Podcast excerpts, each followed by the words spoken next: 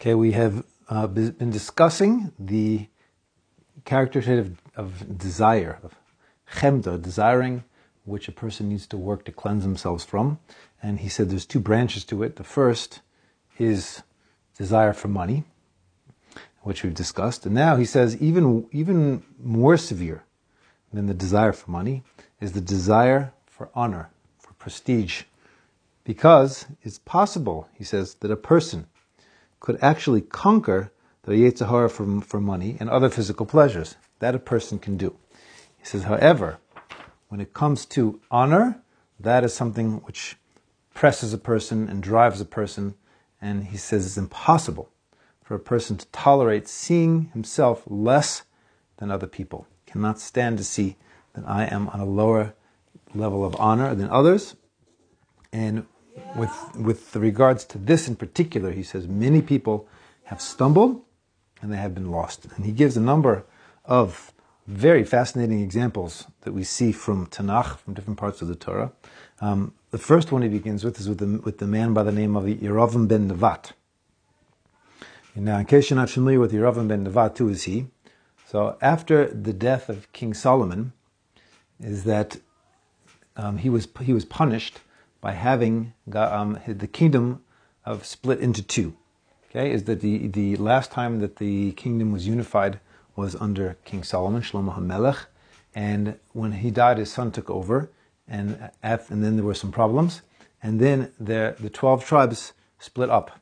Okay, two of the tribes stayed with uh, King Solomon's son, and with him as the king, the legitimate king from the from the line of King David, and then the ten tribes um, split off into make a separate northern kingdom, um, which was known as which was known as Shomron, which was the capital, or or um, Yisrael, the kingdom of Israel.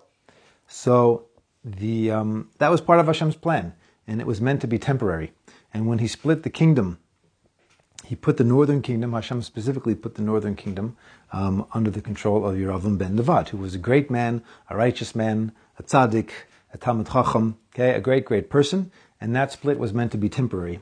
Um, and, and, and, and, after some number of years, um, the kingdom was going to be reunited, re- reunited once again um, under the descendants of King David. However, there is a halacha, and that halacha is that well, is that first of all, all of the all of the um, Jewish males in the nation uh, are supposed to go to Yerushalayim and visit the Beis Hamikdash three times the temple three times a year. Okay, during the three uh, regalim, the, um, which is Pesach, Shavuos, and Sukkot.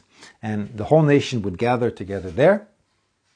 But there's a halacha that you're not allowed to sit down in the Beis Hamikdash, in the courtyard of the Beis Hamikdash, with one exception. And that is someone who was a king from the line of King David is the only one who's allowed to sit down in the courtyard of the Beis Hamikdash. And when, and Yeravam, who was again a great, great man, when he became king um, of the ten northern tribes, is that so they all were supposed to go to the for those for the, those three different Yom Tovim and go to the temple in Jerusalem.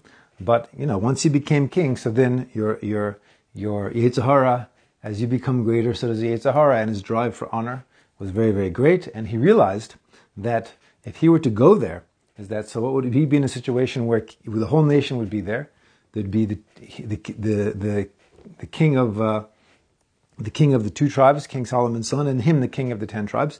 And what would the halacha be? It would be that King Solomon's son would be allowed to sit down in the Beis Mikdash, and he wouldn't be allowed to sit down. And everybody would see that really, everyone would see that really who's the who's the legitimate king ultimately? That's the that's King Solomon's son, and he couldn't stand that, couldn't stand the idea of it. So he decided that he was going to stop the Jews in his kingdom from going to the to the temple and the way he did it was by having two golden calves constructed and, uh, and putting soldiers to stop people from going there and giving them the alternative to rather go to the, on the Yom Tovim to go visit the golden calves. And that's what happened.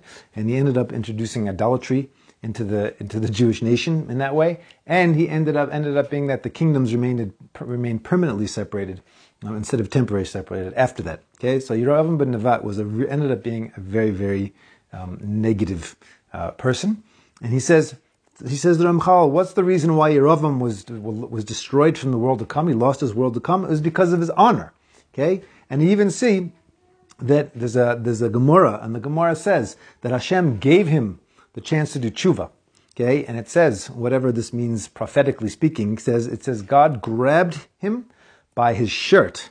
And he said to Yeravam, he said, Chazor b'cha, he says, you do tshuva.